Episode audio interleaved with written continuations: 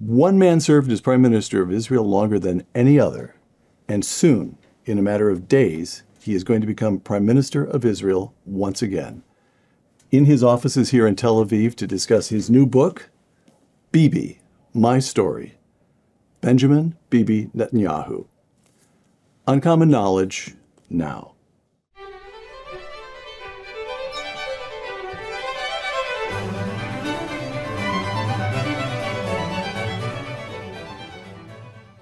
Welcome to Uncommon Knowledge. I'm Peter Robinson. Born in Tel Aviv in 1949, Benjamin Bibi Netanyahu spent much of his boyhood in the United States. He returned to Israel to serve in the Israeli Defense Forces, went back to the United States to study at MIT, and then returned to Israel to stay.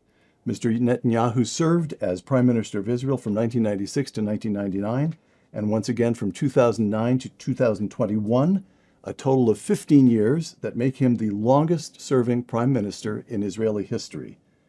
After the election that took place here in Israel just weeks ago, Mr. Netanyahu is in talks to form a new government, and in a matter of days, he will once again become the prime minister of Israel.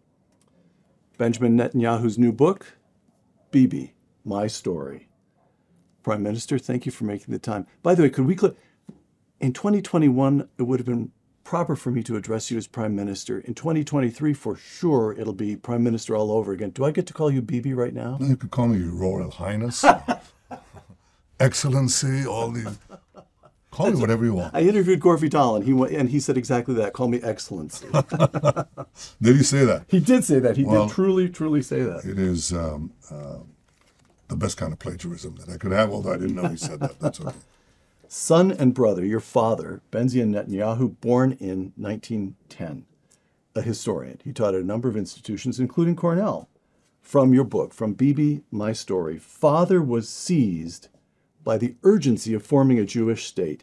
He saw it as the indispensable instrument to ensuring Jewish survival.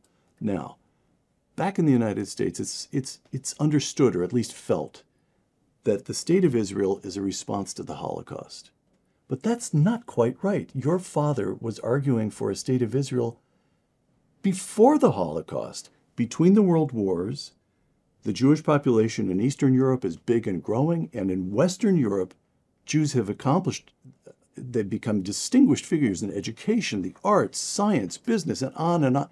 And he still said, a Jewish state is the indispensable instrument for Jewish survival. What enabled your father to see what so many others miss? Well, because my father was a great historian of the Jewish people and of general history too, and he saw that the uh, uh, the scourge of anti-Semitism was the oldest hatred. It goes back as a systemic doctrine to about 2,500 years ago, 500 uh, years before the birth of Christ, before Christianity. It's an endemic problem, uh, endemic hatred, and uh, what he saw was that once the Jews were dispersed from their lands, they had actually no defense no practical defense against the, the fires of violent anti Semitism. And therefore, they were consumed generation after generation by pogroms, by massacres, by expulsions, uh, you name it. Uh, the Jews were like a wind tossed leaf among the nations, and they suffered horribly. And he could see that escalate to the point where in 1933, when he was all of 23 years old, he wrote, when Hitler rose to power, that racial anti Semitism fostered by the Nazis would consume the Jews of Europe, millions of them. And he said that the only way to fight it was to get the free world to recognize that it wouldn't stop with the Jews, it would begin with the Jews, and thereby uh, basically enslave uh, and murder uh, huge chunks of humanity. He said, we have, if we persuade them, then we have a chance to fight something, not merely as an expedient tool of persuasion, but as something true and deep. This is a 23 year old uh, genius.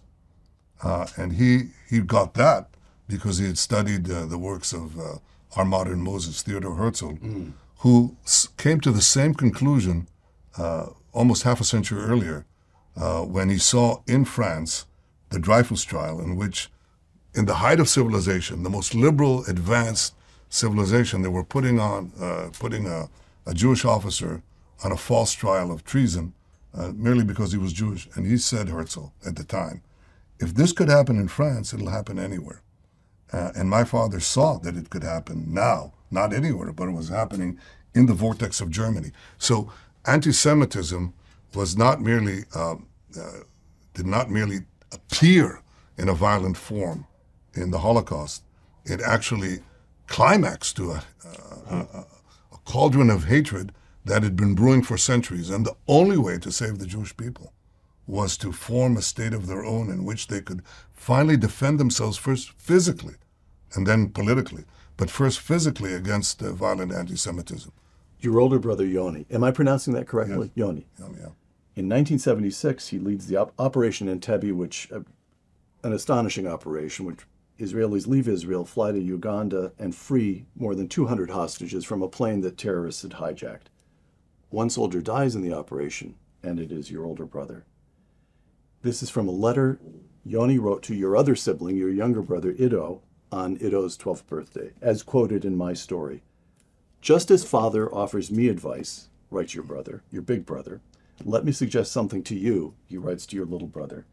Learning is important above all else.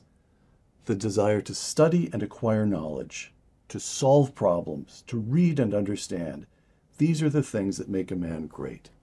Okay, the first thing to be said about this is this is a remarkable letter for a, for a big brother to write to his baby brother on his 12th birthday. But the other thing that strikes me is read, acquire knowledge, but solve problems. That Netanyahu's were not, you were not raised to be a dreamer. Your father, your older brother were interested in practical knowledge, in solving problems. Have I got that right? Yes, but uh, you actually uh, should uh, conflate that with the idea of learning because before I became prime minister, I asked my father, who was who was truly a great historian, and, uh, totally And lived to the age of 102, is that 102, and he was pretty. Uh, I, I would say that at, at the age of 100, he gave a speech which is amazing, three minutes, after being feted by uh, you know all these intellectuals and all these uh, well-wishers, and he came up uh, to the stage at 100, no help, just came in, and he said, "Well, it's all very kind of you, all the kind things you said, but I'll limit. Time is uh, precious, so I'll limit my remarks. We have to stop Iran. That's how we safeguard Jewish history. Thank you very much. I'm well. So he was he was very uh, uh, alert uh, and acute intellectually until the end of his days. But I asked him before I became prime minister. I asked. Uh, um, he said, first of all, you sure you can do this? Uh, that is, get elected. I said, yeah, I think I can be. And he said, well, maybe so, but once you get in, the left will do everything to get you out. Uh, I said, well, we'll see.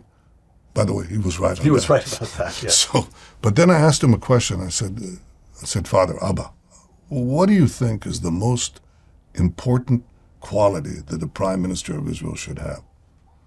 And he shot back and he said, What do you think? And I said, Well, I, you know, I think you have to have a vision of where you want to lead the country. You have to have the uh, resolve to pursue the, the, that vision, but also the flexibility to navigate around the, uh, the, the shoals and turbulence of political life. Pretty good answer. Yeah. And he said, well, it wasn't good for him. He said that's something anybody who leads any organization needs, whether you're a dean of a university or a head of a company or even a military leader. It's the same answer. So I said, uh, all right, so what do you think is the answer, Father?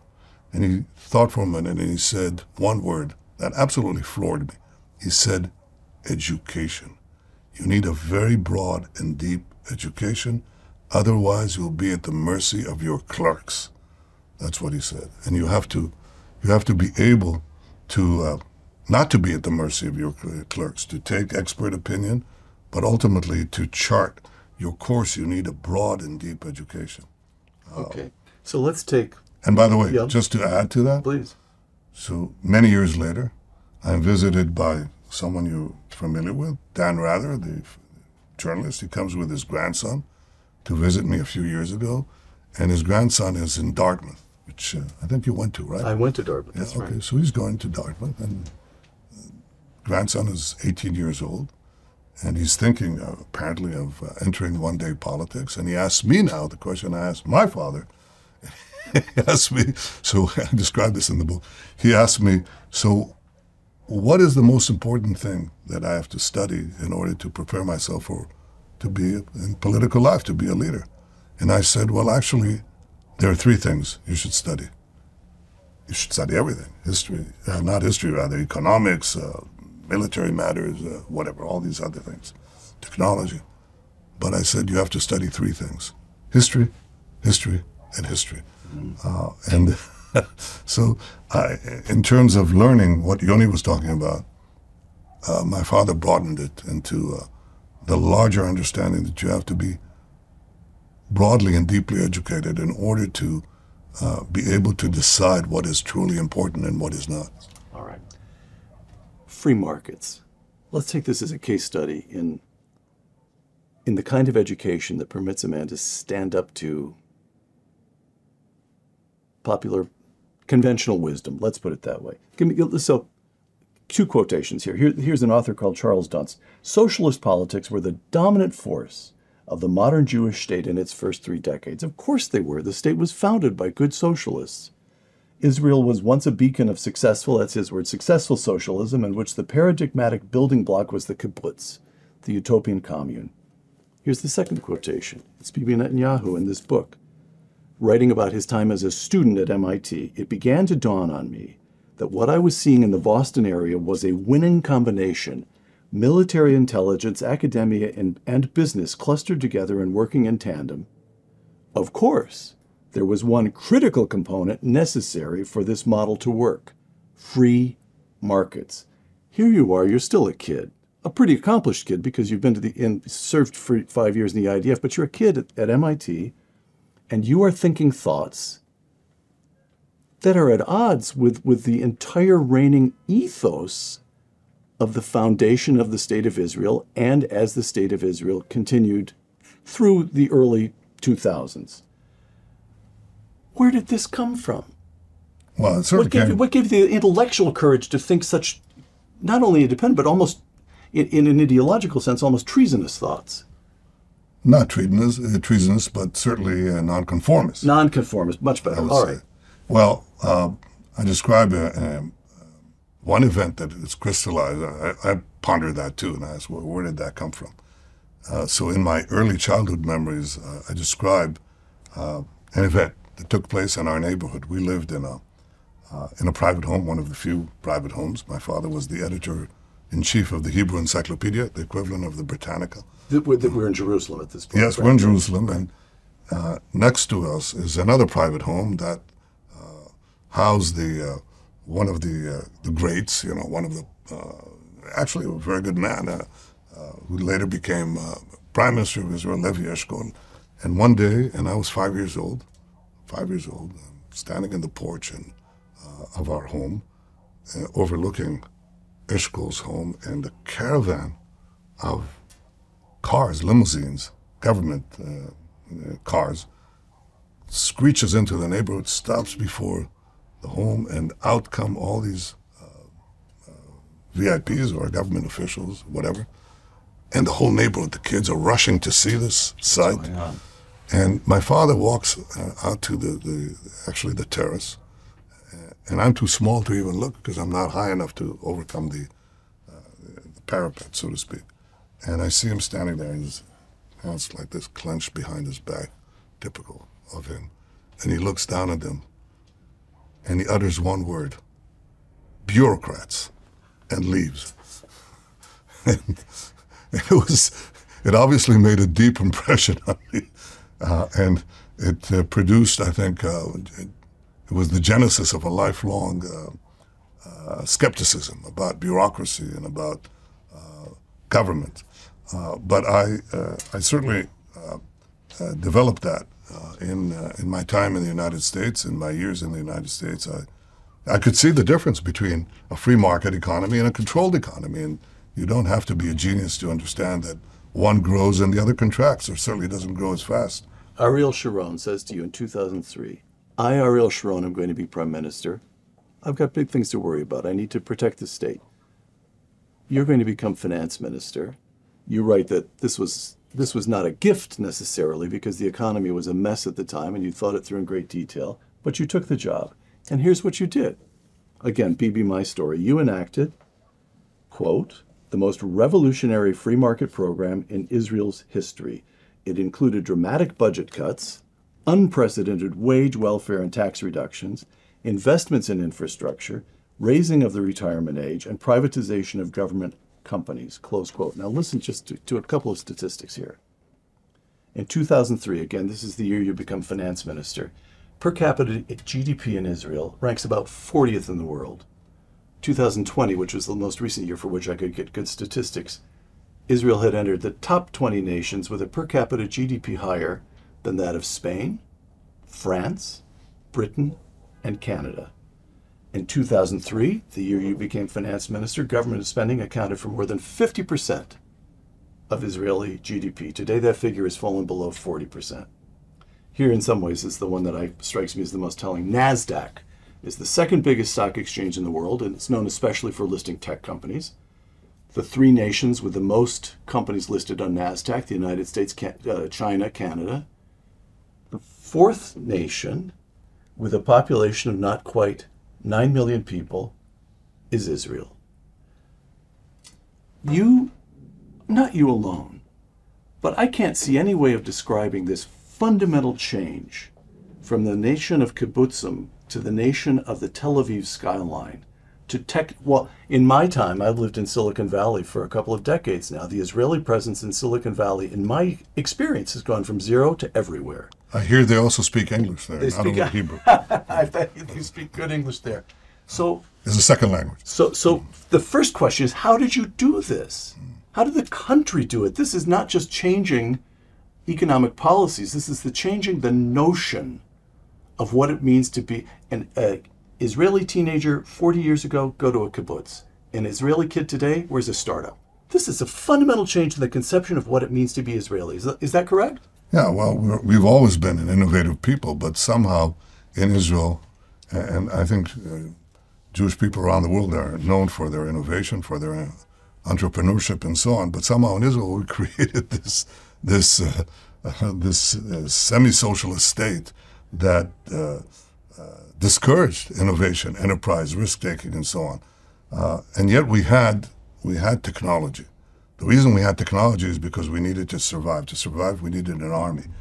to have an army, we needed intelligence. To have intelligence, we took our brightest people in the army and let them cruise the information highways, develop all sorts of algorithms and so on.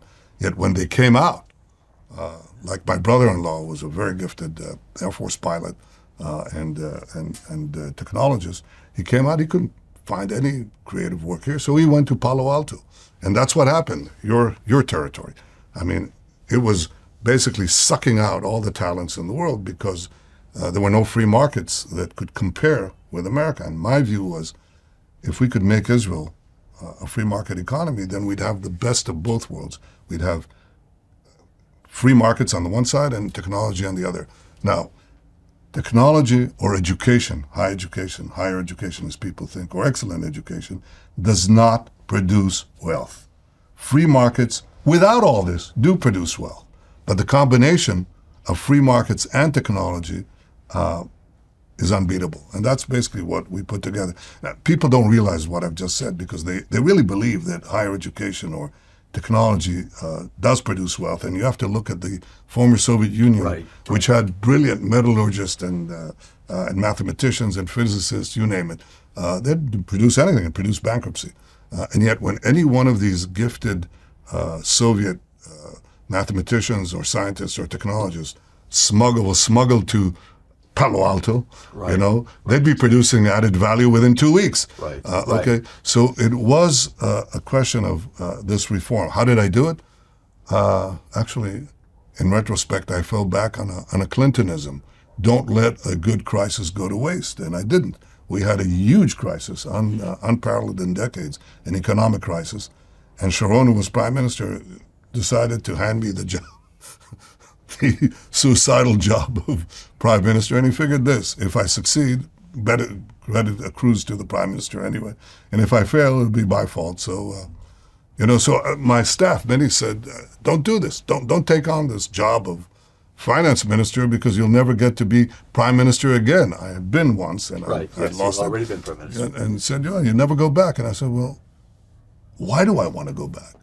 I want to go back for two principal reasons. One, to block Iran, which I saw then, as I do now, as the main threat to our future and our survival, its quest for nuclear weapons. But the second reason is that I believe that we have to reform the Israeli uh, economy along free market lines. Well, maybe I could get uh, to use this crisis to at least achieve one of those goals. Pretty good if I could. Uh, and uh, so I finally uh, took up Sharon's offer and became finance minister. And when I did, I remember my my young uh, my oldest boy was a kid the time. I think he was nine years old, something like that. And he said, he said, Daddy, uh, we were standing here outside in Tel Aviv looking at the, the coast. He said, Look at Tel Aviv.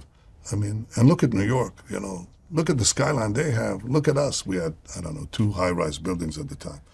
Uh, and he said, We'll never be like them. And I said, My boy, your father's going to be now the finance minister. Believe me, we'll be like them. And he said, Well, you're just saying that. I said, We'll see, won't we? Now you can see. You can see the skyline, uh, which is erupting, uh, mushrooming, skyrocketing literally, uh, because that combination of uh, high technology, free markets and high technology is unbeatable. And the nation has embraced it now. Yes, I think that's that's the interesting point. I think, uh, Peter, that that they people have understood that that I think basically the socialist economic ethos is gone. Mm. And um, maybe that's something that there are occasionally permanent victories in politics. Yeah, there is a ratchet effect of free market reforms. You know, it's hard to get them through, but once you do, and people enjoy the benefits of free markets, they, they don't want to go back.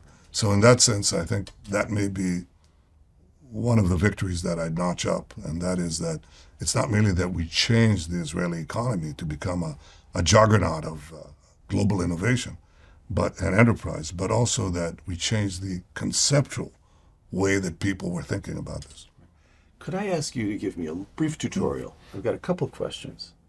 And the tutorial runs in the following nature. You're talking to an American and a Gentile. And when I look at this country, this little country, a third of this country is desert. And it's in danger every day. The last time I was here, dinner in Jerusalem, rooftop restaurant, air raid siren. People stand up, look around, sit down, continue their meal. You live a peculiar way here. And I look at a country that works in practice, but not in theory. I can't figure it out. So here's question number one, if I may. Here in Tel Aviv, I have a number of Israeli friends who tell me they're atheists. After what happened in the Holocaust, I can't believe in God. What I believe in is Israel. I have friends in Jerusalem, and it's pretty, pretty roughly the other way around. They're very sure about God, but they have all kinds of criticisms about the state of Israel. I don't understand how you sustain a Jewish state when your own Jewish citizens have such different conceptions of what it means to be Jewish. How do you hold this together? Well, you hold it together by having a common heritage with uh, obviously with divergent uh, divergent interpretations of where that heritage should take you. But if you don't have a common heritage, you get done. If America forgets that it's the promised land, we're the original promised land. We never forget that. If you forget that you're the new promised land and that you are the guardians of liberty in the world, then uh, you know we're two countries with a purpose.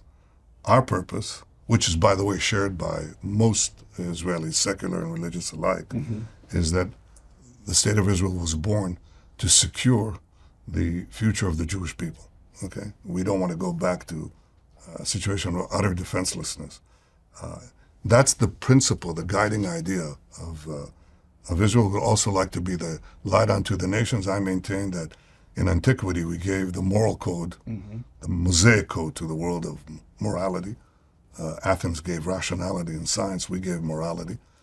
Uh, that's that light unto the nations. And today, I think it's the uh, it's really the technological light unto the nations because our contributions are immense in medicine, in water, in energy, you name it, in anything, communications. But if you ask, how do you keep it together? I asked that question. And my question was went beyond the question of a common heritage and a common purpose and that is the common means. How do you protect this thing? Because democracies fight within each other just as you have it in America. You're not going to resolve that. And you're not going to say, oh, when will we uh, finally stop having. Uh, Can't we all be nice to each other? Uh, yeah, well, kumbaya. But you're, you're not going to get that. You're not going to get democracies, especially robust democracies like ours, to not to have, and especially in the internet age, you're not going to get, uh, you know, the end of polarization. That's not going to happen. You do have to create a vibrant and maintain a vibrant center, but the, you know, the, the poles are going to be there. That's the fact of our, our democratic life. But for me, the, the, the question was more basic and rudimentary, and you said it. It's a tiny country with one tenth of 1% of the world's population. It is, was engulfed, surrounded by hundreds of millions of Arabs who were determined uh, for many decades to destroy us. Now they have been replaced by Iran, which is determined to destroy us. Well, how do you survive? And my answer to that uh, was that the Jewish people, uh, the Jewish state has to be strong. It has to be very strong. Now, everyone in Israel Practically everyone uh, agrees with that. And the way we solve the strength problem was to say, we'll have an army, and our army will defy all expectations. It will be enormously powerful, and it was actually. But I came to the conclusion early on that to have a powerful army, you need, well, F 35s, fighter aircraft, you need submarine, you need drones, you need cyber, which I uh, pioneered and pushed uh, making Israel uh, a great cyber power. But you know, all these things have one common quality: they cost money, a lot of money. So, at a certain point, we were beginning to have a gap between our military expenditures and our economic, the economic uh, foundation, the base to pay for it. Mm-hmm.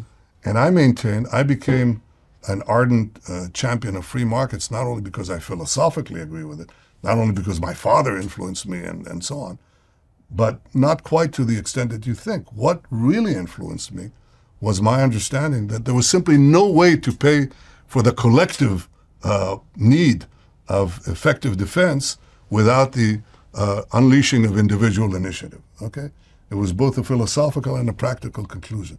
And therefore, I concluded the only way I can secure the growth of Israeli power is to change the economic basis of the country.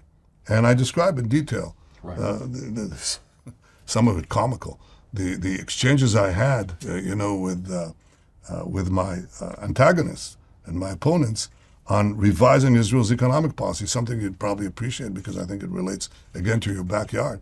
When I became finance minister and I told him, our taxes are too high, we're going to lower taxes, lower tax rates.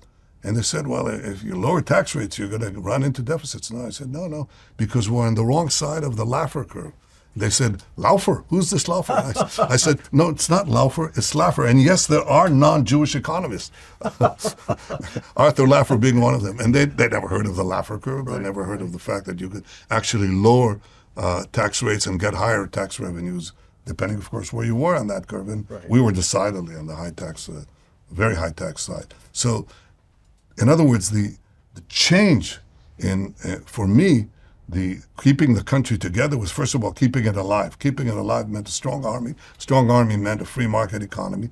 And the combination of the two, once we achieved it, once we had economic power based on free markets and a strong military that could feed on that and intelligence capabilities, we melded the two into the last uh, element of what I call the iron triangle of peace, and that is diplomatic power because now nations started coming to us. We didn't come to them as supplicants. They came to us and they wanted to benefit from our defense capabilities and our technological capabilities for civilian uh, uses. And that's what led to the Abraham Accords. All right. I, I want to come back to the Abraham Accords. If, if I may, though, uh, one, more, one or two more questions in this little tutorial. Arabs and Christians. Uh, Arabs, 1.8 million Arabs in Israel. That's about one Israeli citizen and five. They're 80% Muslim. Um, you write, I noticed that, that in, in my story, you write about uh, during your last tenure as prime minister, you budgeted several billion dollars for the Arab community and you write several times more than the combined spending of all previous governments. So you, you yourself write about them as a special case. They have to be treated as a special case. So I can clearly, easily see that Arabs in Israel can enjoy a higher standard of living than Arabs in surrounding countries, unless maybe you're part of the ruling family of one of the Emirates. But still, that's a good deal. But what else do Arabs belong? Do they fit in some way into the vision uh, that you have for Israel? Well, they fit in mine because I, I believe. Look, I think, I think uh, I, I, don't take a Pollyannish view of democracies. Democracies can have different ethnic groups. It can have uh, uh different, uh, all sorts of conflicts, built-in conflicts. Right. And the way you solve them is twofold. One, you solve them by the idea of democratic votes. You, you don't have you basically try to come to an agreement. And if you can, you do. And if you don't, you go to the ballot, not right. to the bullet. Okay. That's what differentiates democracy. It's the nonviolent, uh, majority based uh, um, uh, solution to conflicts uh, in, a, in a given country. Uh, but that, for me, is, again, a fundament, but not enough. It's, it's, not, it's necessary, but not sufficient.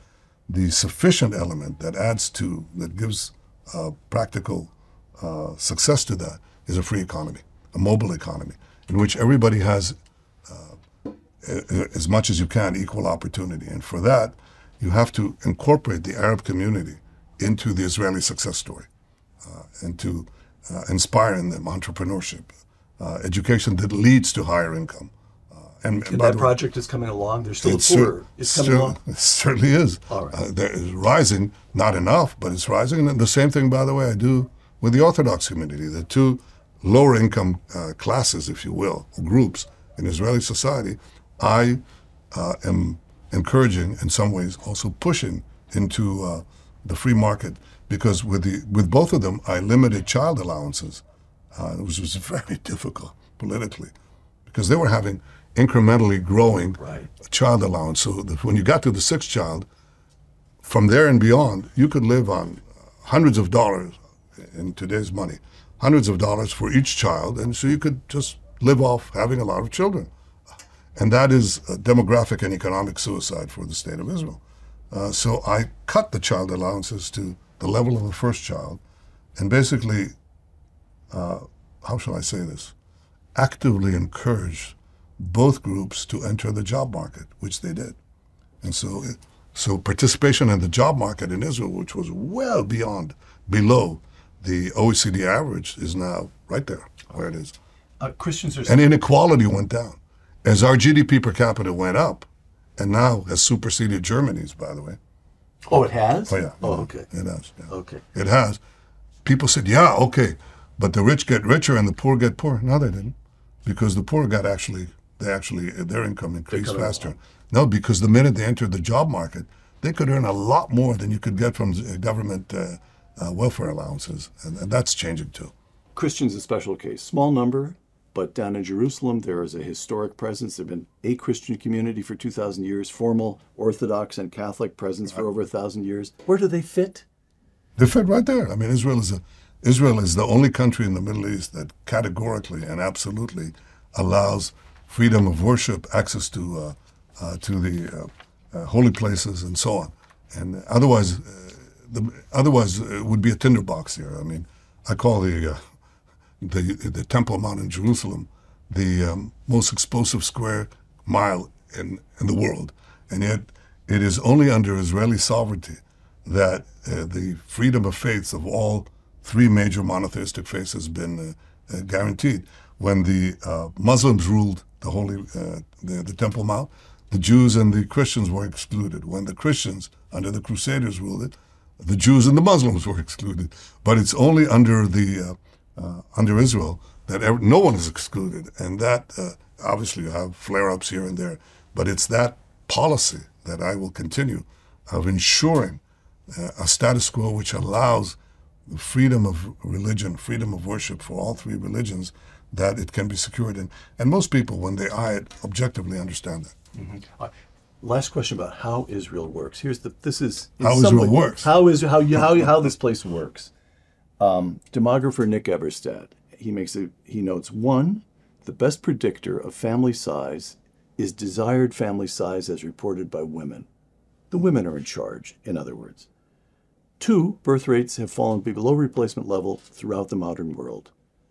All of Western Europe, Japan, China, and, in the last decade, even the United States. Now, listen to this by Nicholas Eberstadt. But in Israel, in Israel, an affluent and embattled Western democracy reports fertility levels well above replacement. Moreover, Israel's birth levels have risen over the past generation. And since birth rates among Arab Israelis have been falling, the upswing is due entirely to Israeli Jewry, with the increase attributable not just to the Orthodox, but to less observant Jews too. Israeli women, including secular women, are saying right here, this dangerous little country, this is where I want to have a family of three children and four children. I want to bring my children into the world here. What are these crazy ladies thinking? I think that's, first of all, it's true. Israel, I think, is the only Western country in which you have uh, not merely falling, not falling birth rates, but rising birth rates across the secular and religious community. So I uh, walked around Tel Aviv. You see two things: cranes in the air and little kids on the ground. How about fast roads? Fast roads. That's being built too, and uh, but the answer is, I think there's a life force. Uh, the story of Israel is the refusal of the Jewish people to bend to what appear to be the iron laws of history. You know, you die, uh, or you you first are born, uh, then you uh, you know then you flower, then you shrivel, and then you die, and that happens to all nations if you stick around long enough. Well, we've been around long enough. We've died many times, but we refuse to die.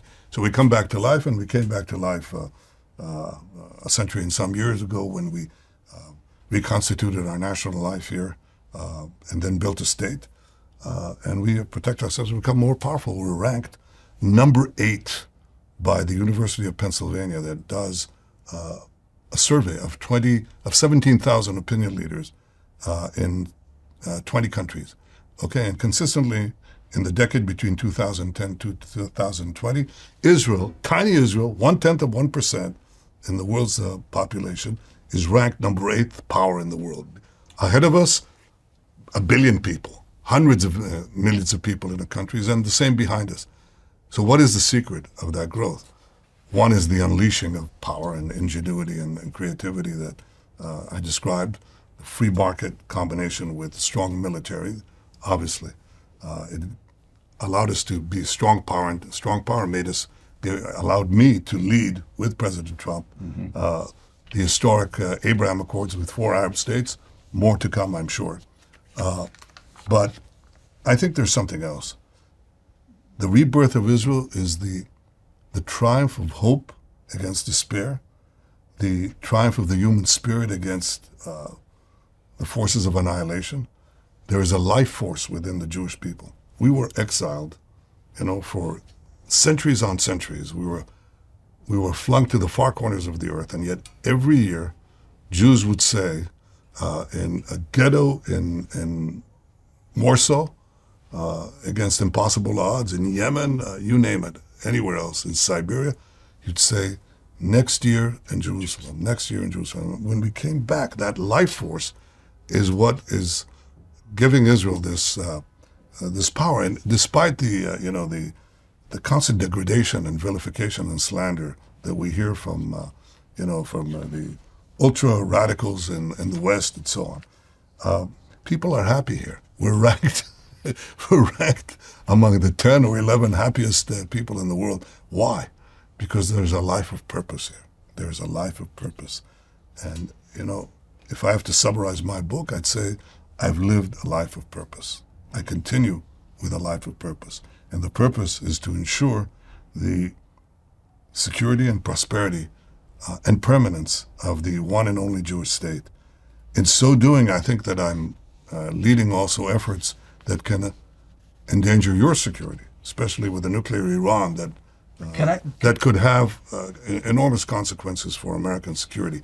But I'm guided by life of purpose, and if your audience uh, is seeking a worthy life, I recommend that you seek a life of purpose, especially beyond yourself. Uh, and you might get glean some insights uh, from my story into your story. Let's go to Iran. The nuclear deal, the Joint Comprehensive Plan of Action, or JCPOA, it's signed in 2015 by Barack Obama. Iran agrees to slow down or suspend its nuclear program, and the United States agrees to lift certain sanctions on Iran. President Trump takes the United States out of the deal and reimposes sanctions. President Biden is trying to persuade Iran to join us in returning to the deal. And Bibi Netanyahu says Trump was right and Biden's making a terrible mistake. Now, that, that's all on the record. Could I ask you to pretend for a moment that the Iranian nuclear program just doesn't even exist? And this is going to take a moment to set up, but I. I can, can you give me a signed? Uh, yeah, exactly, exactly. But even without the nuclear program, Iran has the oldest drone program in the Middle East. It has the biggest arsenal of ballistic weapons in the Middle East. This is an assessment by the American DIA, Defense Intelligence Agency, which calls Iran's arsenal, quote, the largest and most diverse ballistic arsenal in the Middle East with a substantial inventory of missiles that can strike targets throughout the region. Throughout the region means here. Now, now let me go to a recent article by Michael Doran and John Kasapoglu in The Tablet. American and its allies spend more money, its allies meaning you, spend more money, tens or hundreds of times more, to down Iranian missiles and drones than it costs Iran to build and launch them. More importantly, some of Iran's missiles and drones will inevitably break through.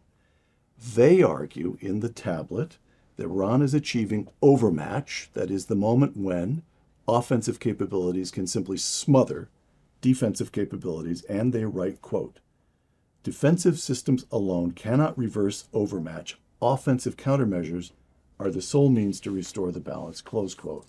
So, what they argue, what really intelligent people who are paying attention argue, is even without its nuclear problem, Iran is a grave threat. Is that correct? Yeah, it is because of the nature of the regime, not only the power it amasses, but you know, Napoleon says power is mass times volition times will. Yes, okay? yes. Uh, so if you have big mass and no will, you've got nothing. And if you have big will and no mass, you've got nothing. Iran has mass and it has will. Um, I think that uh, there are two things. One, you have to have countervailing offensive mass. He's absolutely right.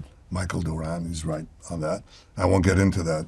And I'm very conscious of that and uh, devoted a good chunk of my time to develop such a countervailing uh, mass. But I, I think think about what it means, what that equation that Doran puts forth, uh, how catastrophic it becomes if you add to that a nuclear umbrella that Iran has. That is, it has the ability to use its conventional weapons against our weapons with a nuclear umbrella.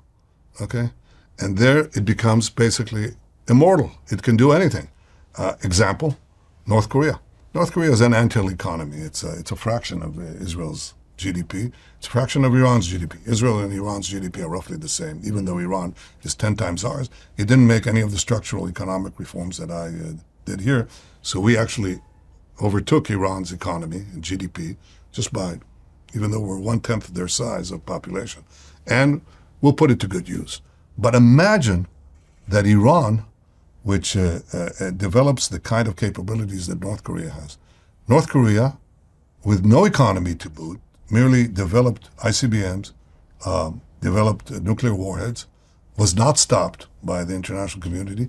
Now half of Asia is quaking in fear. They can fire the, their missiles over Japan, and they might be able to reach, and they might already have the capability to reach the western seaboard of the United States, and perhaps later every city in the United States. That equation has just changed. Can we allow now? North Korea is a uh, is a peculiar country. You know, it's, it's kind of a augmented family business of sorts, but but it is not Iran. Iran has one. It's a lot bigger. B, it has a theological thuggery that is guided by an ideology. They chant death to Israel, and then they add death to America. Death to Israel, they intend to wipe us off the map if they could. Uh, and death to America, they can threaten you with mass death if they are given that nuclear arsenal. So my answer is to Michael Doran, you're right.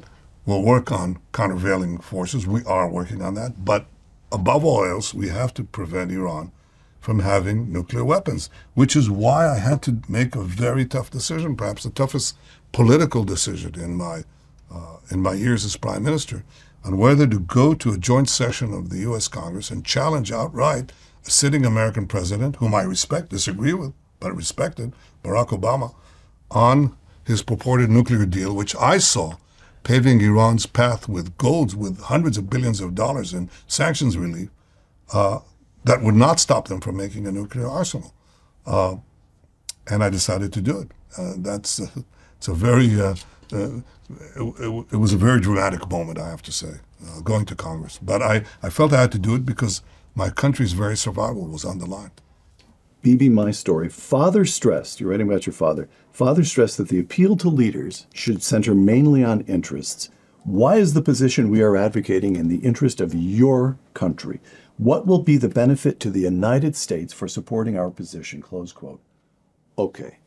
You've just you've you've you've been talking about this that in some basic way, your fight is our fight. They chant death to Israel and then they chant death to the United States. But let me just put it to you squarely. We provide Israel some four billion in aid a year. We work with your intelligence. We open our markets to your tech. I have Israeli neighbors across the street because of the tech connection. But why is that in our interest? Why is the United States stronger or more prosperous or a better country because we're allied with you? Because the there, there are two reasons. One, the main force that everybody thinks that the world right now is basically uh, a contest between the United States and a certain power in Asia. Okay. To be diplomatic.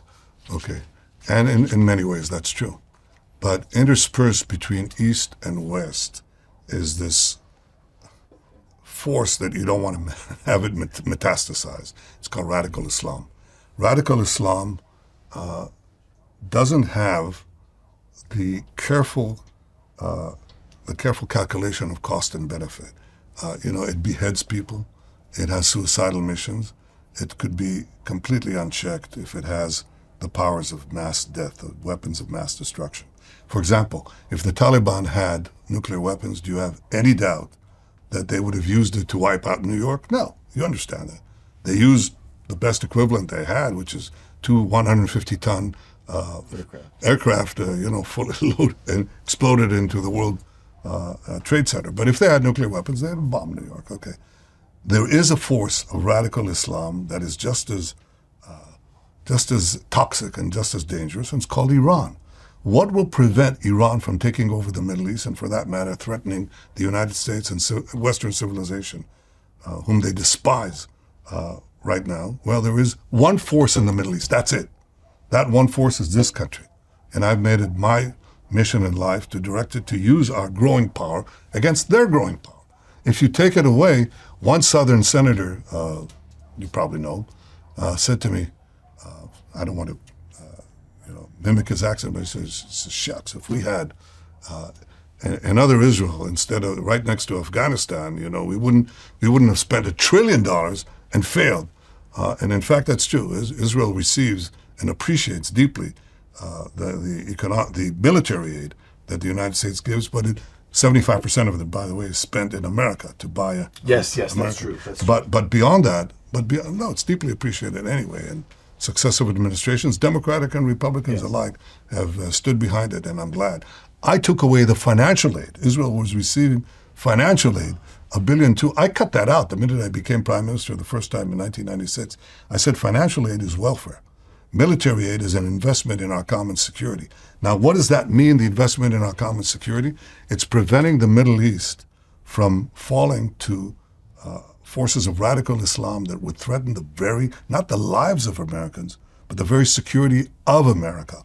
And the one force, I think the, the actions that uh, my governments undertook over a period of years has rolled back Iran's nuclear program at least by a decade. I describe, I can't describe everything we did. I describe one thing we did. I sent the Mossad to the heart of uh, Tehran, to a dilapidated warehouse which was shielded, um, really masquerading as a warehouse, but it was the seat of Iran's secret atomic archive. And our people bust open the vaults. We knew which vaults were hiding this material. And they took out half a ton of material.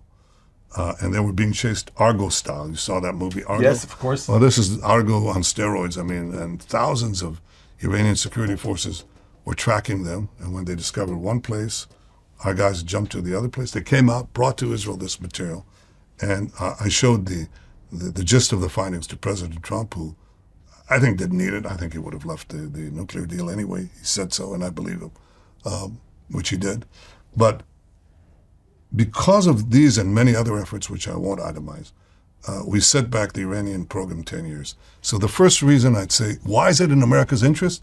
Because you don't want uh, a radical Islamic regime to have nuclear weapons that would threaten every city in the United States. Second, Israel, because it is becoming such a, a, a potent uh, cyber security and intelligence power, is, I would say today, America's most valued partner in developing the defense and security instruments of today and tomorrow. that innovation is critical. Israel's value to the United States is rising as our capacity to innovate and technologize is rising. So let me try a thought out on you. This is, I'm not sure, I'm not at all sure I'm right about this. But it strikes me as plausible. I'd like to hear what you make of it. Observation about American strategy since at least the Civil War. The American way of war has relied on superior materiel. Grant just grinds down Robert E. Lee, and that's how the Civil War ends. And in the Second World War, yeah, it was helped by uh, Sherman too. You know? Sherman, oh yes, cutting, but, but, cutting but, out their yeah. Exactly, exactly. And in the Second World War, we produce thousands, not hundreds, but thousands of aircraft and ships. Okay. And now we have this opponent in Asia, whom you didn't name, but I'll go ahead. It starts with a C. And um, there are more of them than there are of us. And we're not going to be able to outproduce them over any long, consistent period. And we're not going to be able to outspend them over long, any long, consistent period. Our strategic advantage is going to rely on our ability to innovate, on free markets, on the capacity to do what you already know how to do, which is that you have innovation in the private sector and you're very quickly able to incorporate that for military uses. Or no, it's the other way around. The other way around. The other way around. That okay. All right. So so it, so if it, if it's true that the United States now find itself in something like the same strategic box that Israel has always been in, outnumbered, often outspent, you have to be smarter. You have to be innovative and faster. And faster. Does that that in itself would, ought to create or could create some diplomatic, some greater scope for real cooperation between the two countries. Is that right? Uh, it's happening. It's happening. Uh, it's happening. I, I, think you have to get out of the the um, uh, ideological straitjacket. We have to solve the Palestinian issue. The Palestinians don't want to solve anything. They, they just want to re- remove Israel. And everybody said, well, you can't get to the Arab world unless you first solve the Palestinian problem. You can't because the Palestinians are not interested in peace with Israel. They're the last holdouts. They want peace without Israel. So, uh, you know, we went around that and we're making historic peace agreements with our neighbors, with our Arab neighbors. But equally, um, so what I'm saying is American foreign policy should focus on the question you just raised. And then you have to understand, you do understand, everybody understands, that you never stand by yourself if you can avoid it. Right. You make allies. My father said in 1933, that we have to harness the rest of the free world to our battle, which we didn't. We didn't succeed in time before the Holocaust. But the observation was right. All powers need alliances. Certainly, a small country like Israel needs to create alliances through its growing strength. That's true of superpowers, too. The alliance you need today is the alliance of innovation uh, and the alliance of smarts.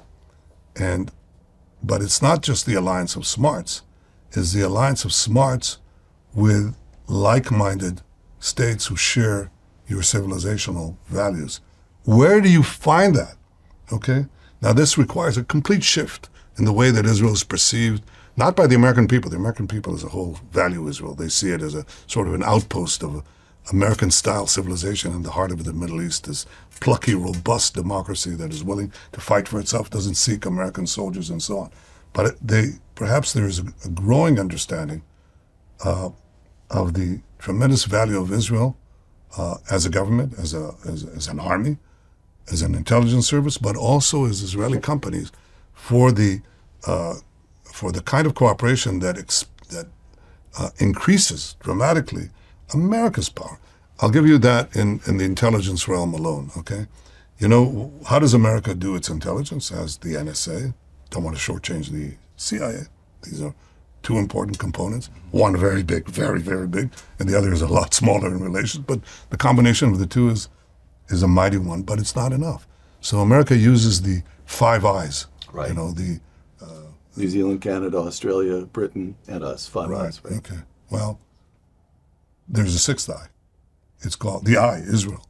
And Israel's contribution to American intelligence over the years is very, very significant. And you can talk to some of your of the people who are familiar with this, and they'll tell you just how it's growing all the time. Uh, so the answer to to the question that you raised is we need an alliance of democracies who are innovative and resolute in, um, uh, in shoring up our common civilization by increasing our power. Perhaps not uh, through our numbers, although our numbers can grow too, mm-hmm. but through our hearts and minds. You need both minds, very good minds, but you need a solid heart too. A few last questions here. Henry Kissinger once argued that after an especially disruptive or activist leader, and he wrote this after Margaret Thatcher left office, a political system needs time to recover and needs time to consolidate. Zev Chafets on the Bennett government that succeeded you in 2021, quote, after more than a decade under Bibi, Israel needed a change. Okay, you know the argument. It runs from this is a remarkable man, but we we can't take it anymore over to, oh, scandal. I don't know what he did, but why do we have to have more scandal? To Bibi's older now. So, how do you answer this argument? Here you are, you've been to the people of Israel and asked them to make you prime minister again, and they have said yes. What is the argument that Bibi can still offer? What service can you render the state of Israel that no one else can? Well, first of all, that's a decision of the voters. And the voters uh, decided that. But the answer, the answer is a very simple one.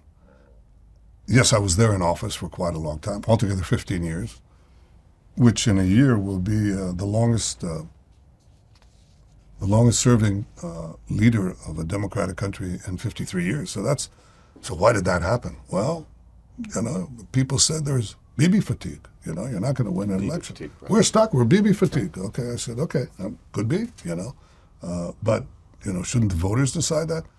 Well, they didn't. We had uh, one election after the other. I think you know, four elections in three years, ridiculous. Bibi fatigue. Unless you step out, you know, it's not going to happen. Well, I did step out. They beat me. They formed an alternative government. Here's what happened. After the years of uh, free market revolution, the increase in Israeli power, the peace treaties that we had, exiting COVID uh, uh, first in the world, and so on. They tried another government. They had another government. And now they could compare. And once they could compare uh, with a government that uh, made a pact with the Muslim Brotherhood, they actually had a party that controlled the coalition, that it was beholden to the Muslim Brotherhood that, uh, that wants to see the dissolution and end of the Jewish state and supports terrorists. That didn't hold. They had the comparison. They could see what happened to security. They could see what happened to the economy. They could see what happened to a lot of other things. And they decided, well, we want this guy back. Okay, but that's the voters to decide. Now, what do I want to be back for? Yes. Three things stop Iran, have a historic end to the Arab Israeli conflict, which I believe could be achieved if we are able to make peace with the most important Arab country, not to uh, belittle the others who are tremendously important but Saudi Arabia, I think, is a quantum leap compared to the uh, to everything unbelievable that we've done so now. Peace with Egypt and Jordan since the Camp David Accords. Right. Now the Abraham Accords. 25 years, no peace because everybody waited for the Palestinians. We didn't. Went around them. Made four peace, historic peace agreements with the United Arab Emirates, with Bahrain, with Morocco, and with Sudan. I want to expand that now to the remainder of the Arab countries. And can you? Uh, Most of them. That looks good. You're talking to Saudi Arabia. There. Uh, what am I? What, how? What am I allowed to ask? And what are you allowed to say? Well, I'm allowed to say that uh, it's inconceivable that the historic peace agreements we made with the Gulf states uh, would have happened without, uh, at the very least, tacit Saudi approval.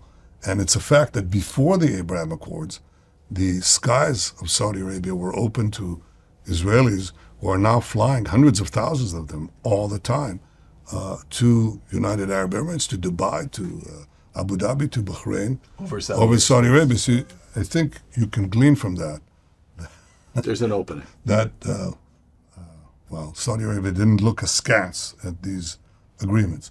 Uh, and so that creates, obviously, a foundation of hope. But the first goal is block Iran. The second is expand quantum leap the uh, uh, circle of peace. And the third is continue to expand Israeli know how and innovation by additional free market reforms that will make everything that you see around you uh, seem uh, minuscule.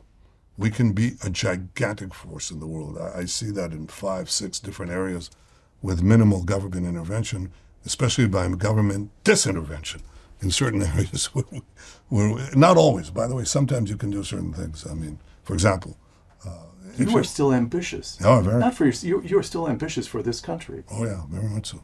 Because I want to assure, to the extent you can assure it, its uh, uh, its potency, its permanence, its power, at least for the coming decades, and I think it's possible. Right. Listen, I have a question here that's almost mandatory. You're going to have to forgive me for it. Mm. Donald Trump Donald Trump has dinner at Mar-a-Lago with Kanye West and who's this other Nick Fuentes. And it's a Kanye West is probably not a well person in my opinion, but he's anti-Semitic screeds. Nick Fuentes is a white supremacist, and Donald Trump still hasn't apologized. So I've got one, a couple questions for you. Well, there's that, and then let me give you a headline in the New York Times. Just this is just a couple days ago. Head, Quoting the Times, Jewish allies call Trump's dinner with anti allies of Trump, that is, Jewish allies call Trump's dinner with anti Semites a breaking point. He legitimizes Jew hatred and Jew haters, says one, and this scares me, close quote.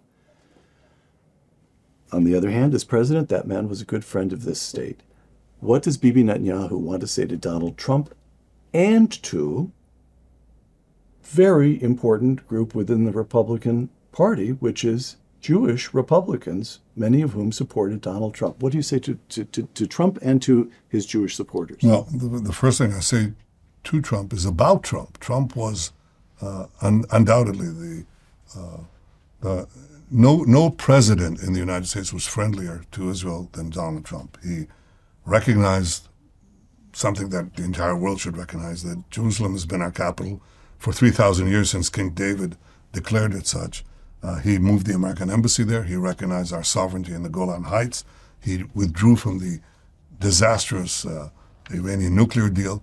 Uh, he was a tremendous friend, uh, and I believe he's uh, he is a tremendous friend of Israel.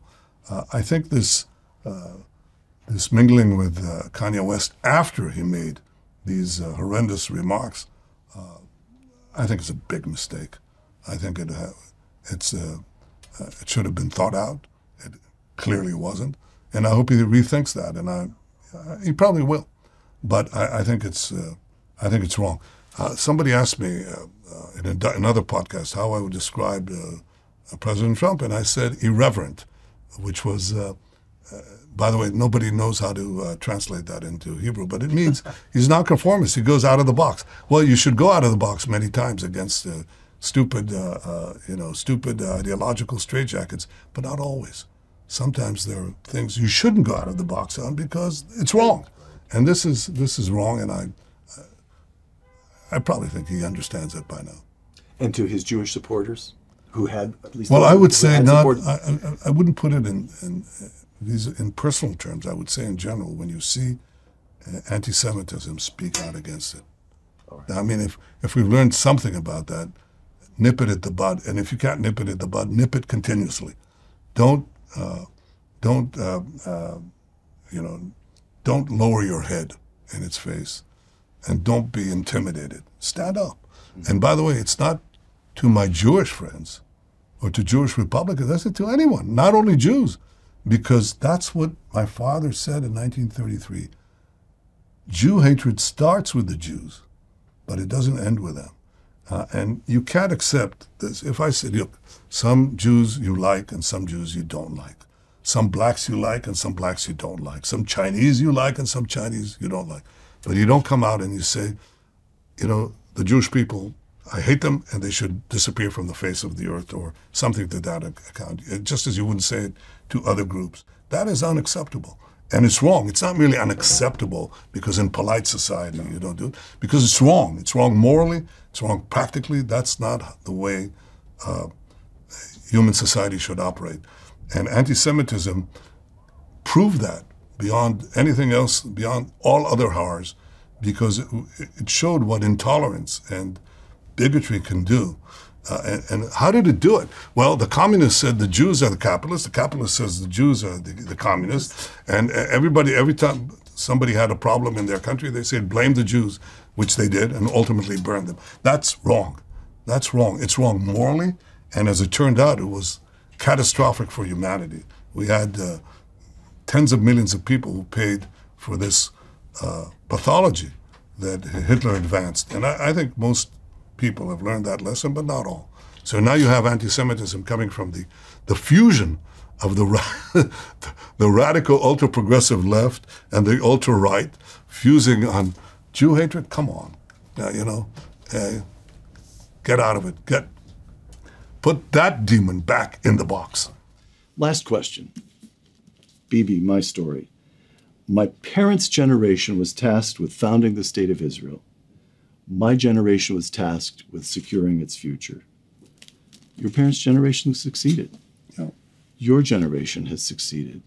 Israel faces dangers, but it's going no place. This state is here to stay. Your children, what's the task for their generation? Well, you know, the jury is always out.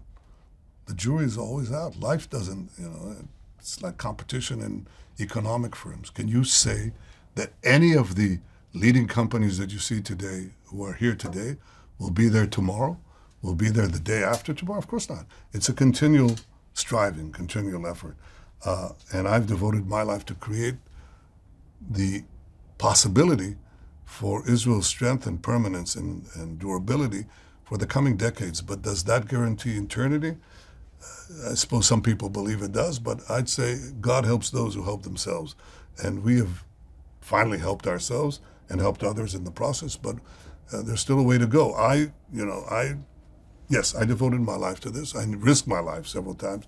We didn't talk about it, but in my early years, which I describe here, I was I served in an elite unit and had several brushes with death. I nearly drowned in a firefight in the middle of the Suez Canal. I was wounded while rescuing a, a, a storming a hijacked uh, airplane. Almost froze to death. Almost froze to death. and in the Syrian, uh, uh, uh, in Syria, in the Syrian Golan Heights, their side of it, I was bitten by a scorpion. I nearly ran with my jeep as a young officer into a Phantom jet was was taken off, exactly as you see in the movies, and uh, lived to talk about it. Was not jailed. Should have been uh, for it, but because I was an officer in a special unit, they let me go. I was preparing a special operation. So I went, I had all these brushes with death. Uh, and then I had two brushes with political death. I mean, I lost in 1999 after, after my first term as, uh, uh, as prime minister, and I was, that's it. That's the end of Netanyahu. I was 50 years old. Wow. I was eulogized then. Then I had the opportunity to come back, and I lost again a year and a half ago, and that was it. That's the end of the Netanyahu era. So I don't know many people who've been eulogized twice in their lifetime, uh, and uh, that's different. I also checked, somebody gave me a note, and he said, you know, within a year, you'll be the longest serving prime minister within half a century of any democracy, but you already are the only example of somebody who came back from political death twice. Uh, Churchill came back uh, once, Rabin came back once, uh, there are other examples. But they checked when was the last time that somebody came back from political death? Twice. And according to them, it's 75 years ago, somewhere, I don't know, in Sweden or Denmark or somewhere like that, that you actually came back twice. So, what is this for? It's not for power. Power for power's sake is boring. It's absolutely uninteresting. The machinations of politics, if you're a policy wonk like me, which is what I am, it's really what I am, then I'm in politics for policy. And that's a very heavy price. Politics is. But you like the game. You like the. No, I don't. You I don't. You truly no, don't. No, I don't like the game. I, I, and I wasn't particularly good at it. I became good at it because I realized that I could not carry out my life's mission of protecting Israel unless I went into the messy bog or climbed Disraeli's greasy pole of politics. But I came for a purpose. And if you don't have a purpose, you have to be absolutely crazy to go into to this policy. It doesn't. Uh, it doesn't. Uh, there's no other purpose, and my family has backed me with uh, great sacrifice and vilification and slander and so on. Uh, and the only reason they do it is because they share the goal. Unless you share the goal, don't do it. And if you do share the goal, then yeah, come back again and let the people decide. Benjamin Bibi Netanyahu, the once and future Prime Minister of the State of Israel and the author of Bibi, My Story. Thank you. Thank you. For Uncommon Knowledge and the Hoover Institution, I'm Peter Robinson.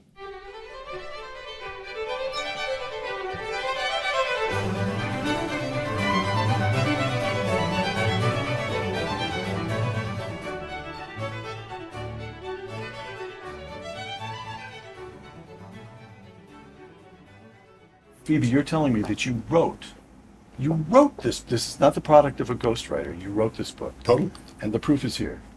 Proof is in five other boxes too. I wrote it all longhand. Pain. Actually, my, my hand was aching. But I wrote it. I wrote it during budget debates at the Knesset while I was bringing down this government. I wrote it uh, in the swirling roads of the Galilee and the Negev as I was going to campaign stuff. And uh, my uh, assistant, Ophir Falk, was sitting next to me. And as I was writing this, I was giving it to him, and he was typing it in. I'm a 19th century. Did you compose in English or did you compose in Hebrew? English. English. And then had it, had to try and edit the translation, which was uh, a job by itself. Sorry, you said you're a 19th century man? Yeah, I'm a, my father was a 19th, quintessential 19th century intellectual, one of these great scholars of old. And uh, that, that's the tradition that I was born in. So he would, when I was young, when I was a little boy, I saw my, I found my homework, uh, my uh, uh notebooks right. from uh, history class in the fifth grade, and I see these fantastically learned uh, essays about the Maccabees, about Hellenism, and so on. And he clearly dictated to me. I wrote it in my child's handwriting. So, you know, I got A's in history always. I got A's generally, but I got A's in history. So then he said to me, You write, I'll edit. And then he said to me, You edit. And he taught me how to how to write and how to edit. Uh, and at a very young age, I could do both. So this, to me, this is an important point. Churchill wrote his own. Lincoln wrote his own until he became president, Ronald Reagan, who's not thought of as an intellectual. Yeah, I read, I read Martin Anderson's book. Yes, exactly, yes. exactly. He was writing. So you would agree that for a political figure, where words are your fundamental medium for for persuading your public, for persuading yeah. your citizens, you think things through in writing. Well, I would I would actually go beyond that. I would say Shakespeare was right. All all the world's a stage, and politics is a peculiar kind of theater, and we all play our parts. But you actually have far greater reach if you're not merely an actor, but you write your own lines.